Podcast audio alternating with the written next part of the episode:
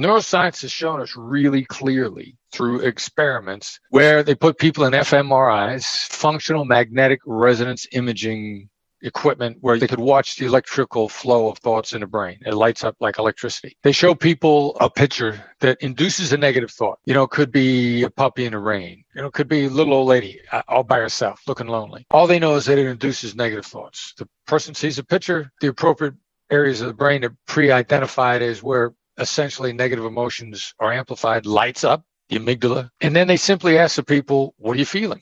Which is a self label. And every time the people would self label, simply call the negative emotion out, the electrical activity would diminish. Now, there's two important things there to remember. First of all, it happened every time. Secondly, the degree of impact was not always the same.